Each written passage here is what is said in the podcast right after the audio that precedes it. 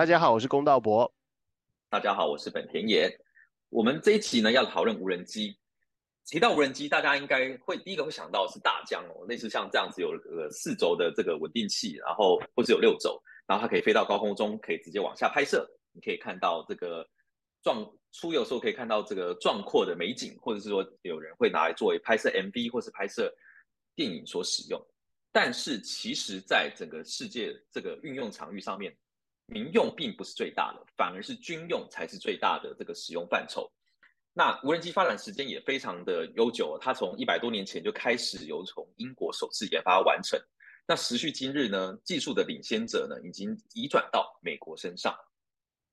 好，那讲到美国呢，我们就来了解一下美国的国防部，它究竟为什么要发展无人机？它赋予无人机什么样的任务跟角色？以及这一百多年来，无人机它的功能、它的尺寸、它的任务有了什么样的变化？那无人机顾名思义就是没有飞行员在飞机上面，它没有驾驶舱。为什么呢？就第一个目的，它要保护飞行员宝贵的生命。那第二个。无人机呢，它第二个任务呢，是为了能够长时间的滞留在空中，然后侦查、搜集情报、整理成有用的资讯。重点是要隐形、藏匿自己的踪迹，不要被发现。有了这两个明确的使命跟目标之后呢，美国是在第一次世界大战的时候初次投入无人机，但是当时它的角色，无人机的角色并不是作战。要等到越战的时候，也就是一九五零跟一九六零年代的时候，美军第一次把无人机赋予作战的角色。如果各位有去美国华盛顿 D.C. 哈，龚道博去过美国航空博物馆，位于华盛顿 D.C. 那里就有当时史上第一次投入作战角色的无人机，代号 Firebee，也就是火蜜蜂 A.Q.M. 三十四 V。这一辆在这个无人机带着火炮上战场。而在六零年代的时候呢，美国的无人机也开始配备比较好的光学电子镜头，能够做侦搜的任务。于是，随着火力以及侦搜以及镜头传输讯号能力的加强，无人机大致上赋予了三个任务，我们称之为三 D。第一个东西当然是去侦查，第二个是去搜集情报，第三个是整理成资讯。然后最后呢，有了充分的资讯之后呢，就可以攻击。于是无人机在九零年代支援北约的任务，包含了空袭塞尔维亚，以及九九年支援科美北约在科索沃的任务。而在二零零零年的时候，无人机有了大幅度的突破。之前它只能够带枪带炮，在二零零零年的时候，它可以开始投放弹药、投放飞弹跟炸弹。之后。美国九幺幺被攻击，美军在伊拉克战争以及阿富汗战争都大量的使用无人机。那以台这个是刚提到这个是美军的进展哦。如果以台湾来讲，其实台湾的起步相对是晚很多。台湾什么时候开始起步呢？是在九零年代的时候呢。那时候因为台湾一直面临到这个来自于对岸的威胁嘛，那我们又缺乏军事卫星。所以大概在呃九零年代的时候呢，是由这个台湾的防炮军团提出相关需求，希望可以引进无人机，因应台海这个日益增加的风险。那当时的想法是怎么样呢？呃，为什么会是从防炮军团，而不是从空军，也不是从陆军，也不是从海军提出？这个其实关键很简单哦，因为当时在军推当中呢，呃，如果共军要进犯台湾的本岛。它势必一定是采取两栖作战这样立体登陆的一个，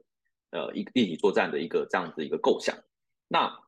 如果共军取得制制空权之后，下一步一定就是呃由海呃海军呢，就是驶过台湾海峡，然后呢，这时候再准备要登陆台湾本岛。但是台湾登陆台湾本岛之前，共军也会去假想，一定也会去假想说台湾一定还有呃这个防炮的火力还残存，所以他们一定会是在这个台湾的这个。呃，射距就是炮火的射距跟视距之外呢，进行到这个大船换小船，然后由小船进行登陆这样的一个呃一个作战的方式。所以以台湾来讲，防炮军团呢就三个射程的炮弹嘛，主要就是主料就三种，分别是十五公里、三十公里跟四十五公里。那当这个时候，其实呃，共军一定会是躲在这个四十五公里之外，然后进行这样的一个大船换小船的任务。所以这时候，呃，台湾的炮弹当然还是可以去调整、去需求，但重点是要能不能打到对方。那如果要打到对方，其实必须要先看到炮弹着点嘛。那炮弹着点其实这时候已经在这个我们的视线之外，这时候该怎么办呢？我们这时候，呃，防炮军团思考就是说，透过无人机飞行到更远的地方，飞行到海上，然后去看第一颗炮弹的着点，然后再来去推判，就下一个炮弹要往左边调整，还是往这个哪一个方向进行调整，然后做到精准打击的效果。本田野啊，龚道博听到这里哦，我有两个感触。第一个感触是呢，美军叫无人机做的事情就是打仗去别人家。可是台湾赋予无人机的需求是保卫我的家，这是我的第一个感触。那第二个感触呢？是你刚刚提到哦，为了保卫海峡，所以台湾的防炮射距是十五公里、三十公里跟四十五、四十五公里。四十五公里是个什么概念啊？那究竟会打到哪里呀？其实我们有去看资料，其实四十五公里差不多。呃，如果以台湾跟澎湖最近距离来讲，差不多就是如果你站在这个炮。防炮军团就是站在海岸边，然后在最短的呃最短的距离之下呢，你刚好可以插到，就是差不多打到澎湖本岛，所以那个射程范围就可以涵盖台湾在澎湖军团澎团部那边就对了。对，它可以涵盖到这个部分啊，就是呃如果说今天共军已经有已经完成登岛了，或者说他正在包围这个澎湖本岛状况下，其实台湾的防炮军团。是最远射程是有能力打击到呃这个澎湖的岛上或是澎湖的近海。哦，了解。OK，那刚刚你有提到关于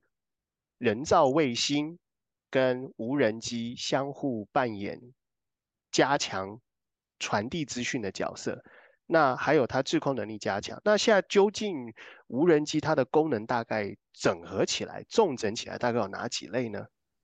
无人机有哪些功用呢？无人机现在可以在战争当中进行的功用非常多。除了我们一开始提到第一个担任靶机的功能之外呢，因为随着后续光学镜头的这个诞生以及它的优化呢，其实也可以进行到侦查跟监视的功能。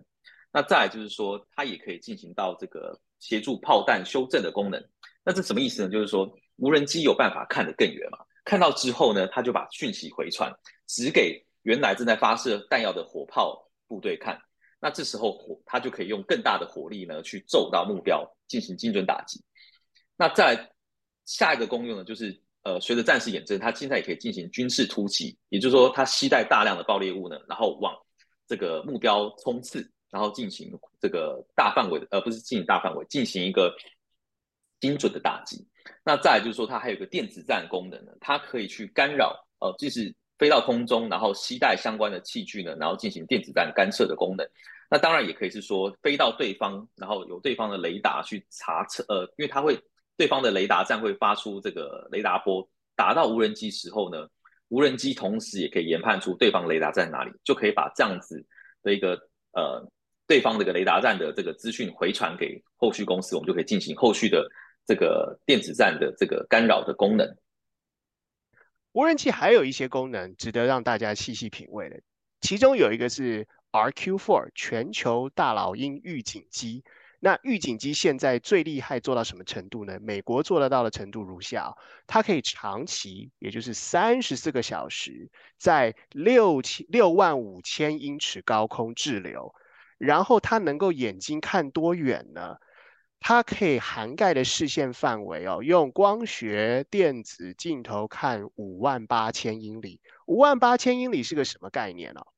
在美国本土测试的时候，它可以在高空涵盖整个伊利诺州。那用台湾的概念来说的话，台湾三万六千平方公里嘛，那五万八千平方英里等于是两个快三个台湾，那等于是整个韩国、美国都能够监视得到。所以呢，全球预警机三十四个小时滞留在六万五千英尺高空，然后可以涵盖整个韩国。换句话说，它就在监控整个东北亚战场。另外还有一个很重要的功能，就是空中加油的功能。早期的空中加油机是把 C 幺三动作修正之后，能够呃在空中盘旋，帮助战斗机做补充油料。那现在美国发展出 MQ 二十五 Stingray，也就是魔鬼鱼。到时候呢，无人机在高空中盘旋很久，那个战斗机到时候要加油就找无人机就进行空中加油。以上就是现在无人机主要的几种大方向功能。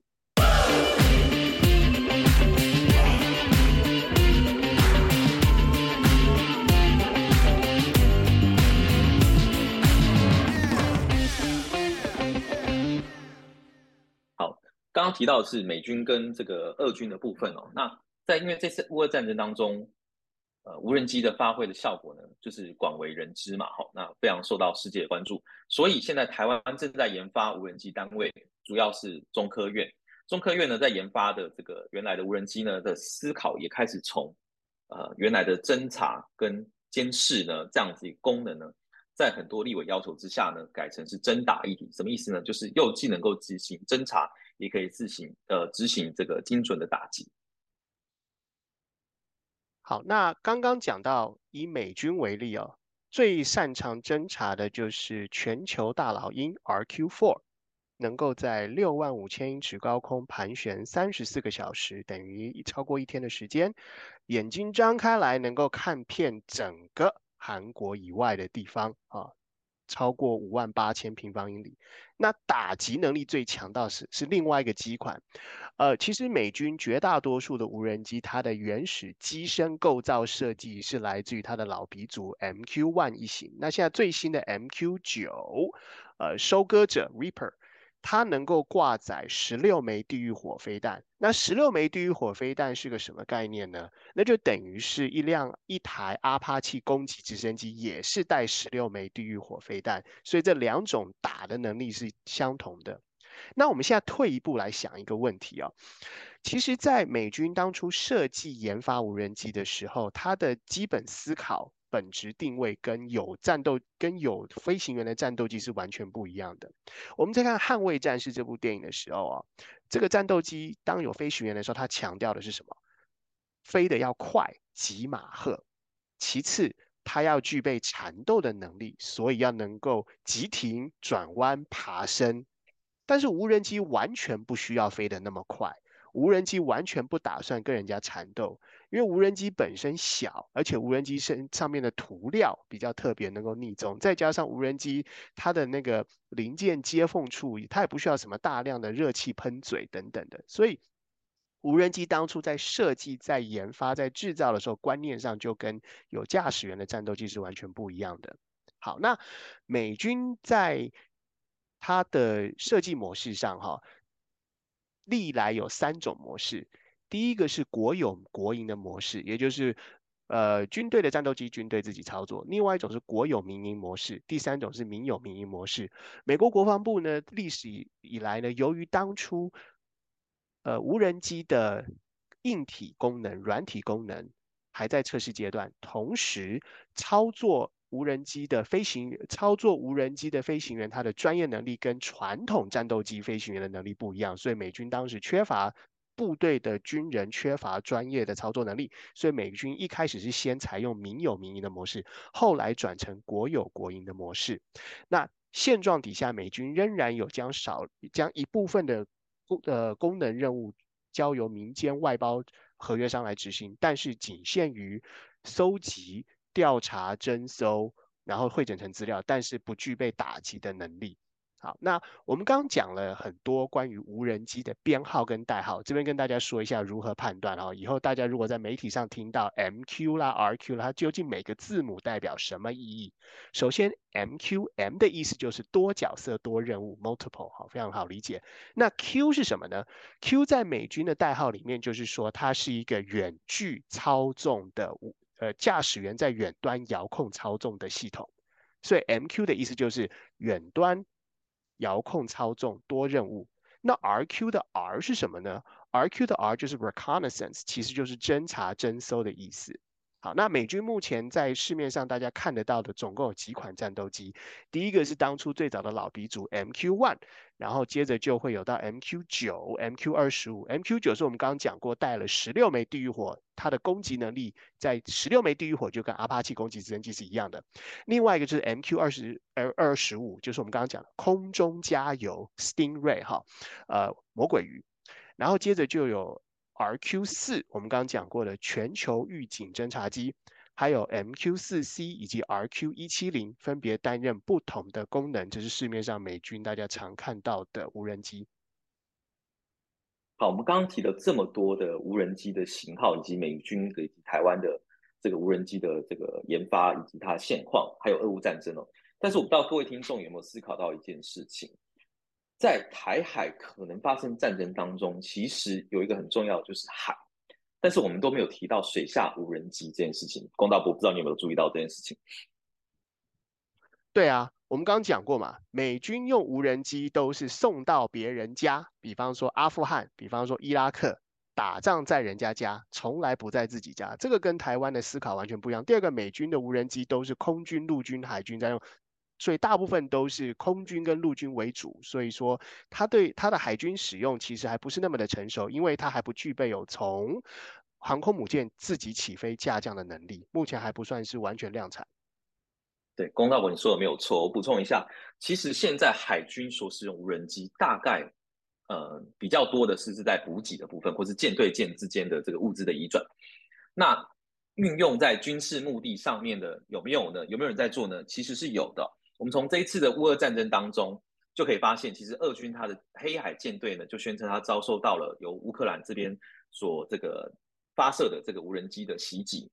那甚至呢，现在在日本呢也正在研发，因为其实整个的第一岛链大家都有思考说如何去增强增化自己的这个军事实力嘛，所以日本呢就在思考要研发自属于自己的无人机。无人这无人机的目的呢是要能够去部署鬼雷。所以，当如果海上战事发生的时候呢，其实可以有效的阻碍对方的这个行军，那以及去清除水雷。所以我们可以看到，除了美国之外，其实也有其他国家，包括像日本，包括像俄罗斯，都在思考水下无人机这一边的这个进展。那对于台湾来讲，台湾其实毕竟是一个一个海岛嘛，那所以其实在近海作战也是必须有需要的。可是，当我们思考到如果呃这个水下无人机的部分呢，其实我们是缺乏，至少在我们目前看到资料当中，并没有太多相关的陈述。那我想这有几个目的啊，就像一个是这个就是如同呃刚刚龚道博所说的嘛，就是我们要么就是跟美国买，要么就自主研发。那跟美国买呢，美国其实并没有去思考这个水下无人机，因为它基本上都是飞到人家家里去进行打击，所以在水下无人机的发展并没有这么的快速。那再来呢，就是说。所以，变成是说，台湾就要进行到这个国造路线，就是自主的国造进行水下无人机。那就我们到目前录制呃的为止哦，我们并没有查到太多资料，是说台湾正在呃思考如何研发水下无人机。或许有，但是我们还没有查到资料。所以，如果听众您有这方面相关讯息，也欢迎留言给我们啊，让我们可以这个也了解说台湾这个水下无人机的进展。呃，所以每个国家他在考虑自己的国防的时候，究竟是用买的还是自己发展的，的确要考虑，不论是成本，不论是效用，还包含意外以及损失。那我们不妨看看美国使用无人机，从自己研发、制造、派赴战场、卖给人家，经过从九八年到二零二一年这几十年下来的统计，他把所有的无人机。跟有飞行员的战斗机做了整体的比较，那比较的指标是比什么呢？他们叫做 A 级肇事率。A 级肇事率呢，其实就是有三个具体指标。第一个是造成金钱的损失达到两百五十万美金以上；第二个呢是造成了人员的伤亡，也就是呃无辜的人员伤亡；第三个是飞机本身坠毁。那无人机在这方面的表现呢，平均每十万个飞行小时有导致。两百五十万美金，或者是无畏人员伤亡的肇事率大概是三点九七左右，相对于有驾驶员的战斗战斗机呢，平均每十万个小时大概只有两起肇事，所以差了将近一倍。那另外一个指标呢，就是每十万个小时究竟有多少台无人机坠毁呢？美国军方的统计大概是三架到三架，三点三架左右。那相对来说，有战斗有驾驶员的战斗机的坠毁率大概损失一。点三架左右，那所以大家可以发现，无人机其实造价便宜，而驾驶员保命的几率比较高，因为完全驾驶员就没有没有人在上面飞嘛。但很可惜的是，它的肇事率相对来高，所以说这在天平的两边，一个是呃造价便宜，但是风险跟危机高，那另外一个就是相反。了解，哎，龚道博，那我就很好奇啊，因为刚刚提到，虽然价肇事率比较高，但是因为它便宜嘛，无人机便宜，而且相对来讲，它又是体积又小，所以在这个现代战争当中，其实呃可运用性又很高。那美军是不是会因此而大量来进行采购跟使用呢？有打仗的时候就买的多，仗打完了就买的少。在二零一二年的时候呢，当时伊拉克战争跟阿富汗战争打得最火热的时候，美国国防部一个才会计年度就买了超过一千两百架无人机。可是时隔两年，二零一四年的时候就从一千两百架降到只剩五十四架。到了二零二二年，就是今年呢，公开的预算书只买六架。各位可以想想看哦，战争打完之后，就从一千两百架只剩六架，当然这是属于公开大家看得到的预算了。那我们不妨来想一想，为什么才假设这是完整的数据，也就是我们不考我们不讨论机密的预算哈？为什么少？为什么对于现状台面上看到的无人机型号，预美军的越买越少，预算越花越越少呢？我们我们觉得大概有几种可能啊。第一个就是啊，市面上所有的无人机，它其实整体的机身构造。它的电控系统、它的武器系统、它的动力系统，都是源自于它的第一代老祖宗 MQ One 啊，呃，掠夺者。那所以他们不同的世代之间呢，整体的需求规格相似度极高，所以该买的都买的差不多了。第二个原因很重要，我们刚刚讲了，我们不断讲伊拉克战争跟阿富汗战争。当时美军使用的第一代跟第二代无人机，它的对象、它的对手是伊拉克、阿阿富汗，基本上这是属于弱咖。这些国家既没有空军，也没有完整的空防。但是美国在未来遇到的敌人可不是弱咖。包含俄罗斯、包含伊朗、包含其他国家，他们有完整的空军空防，甚至有自己的无人机完整的连队跟战队。所以美军也在思考，将来下一代的无人机需要有新的、更厉害的科技、更厉害的装备、更厉害的完整战术能力，包含从航空母舰起飞。哦，因为美军的航空母舰目前还是有。还是有完整的，比方呃有飞行员的战斗，所以说如何把无人战斗机跟有飞行员的战斗机很顺畅的、很稳定的编到同一个战斗航母群里面，这个需要有相当多的呃科技改革、装备心算，甚至是在运营方面、后勤补给方面。所以说这个是我们在推测，目前看到无人机美军越买越少，预算越花越少，那究竟背后的原因就是我们刚刚讲的这几个。好，以上呢就是这一集我们对无人机军用的分析以及呃解析哦。那如果说对我我们的内容喜欢的话，就不呃请不吝帮我们按下订阅哦。那如果说您对我们的这个分析呢，如果有不同的想法，也欢迎留言给我们。以上就是我们这一集的内容。那下一集呢，我们就会来讨论无人机在民用产业上面的应用。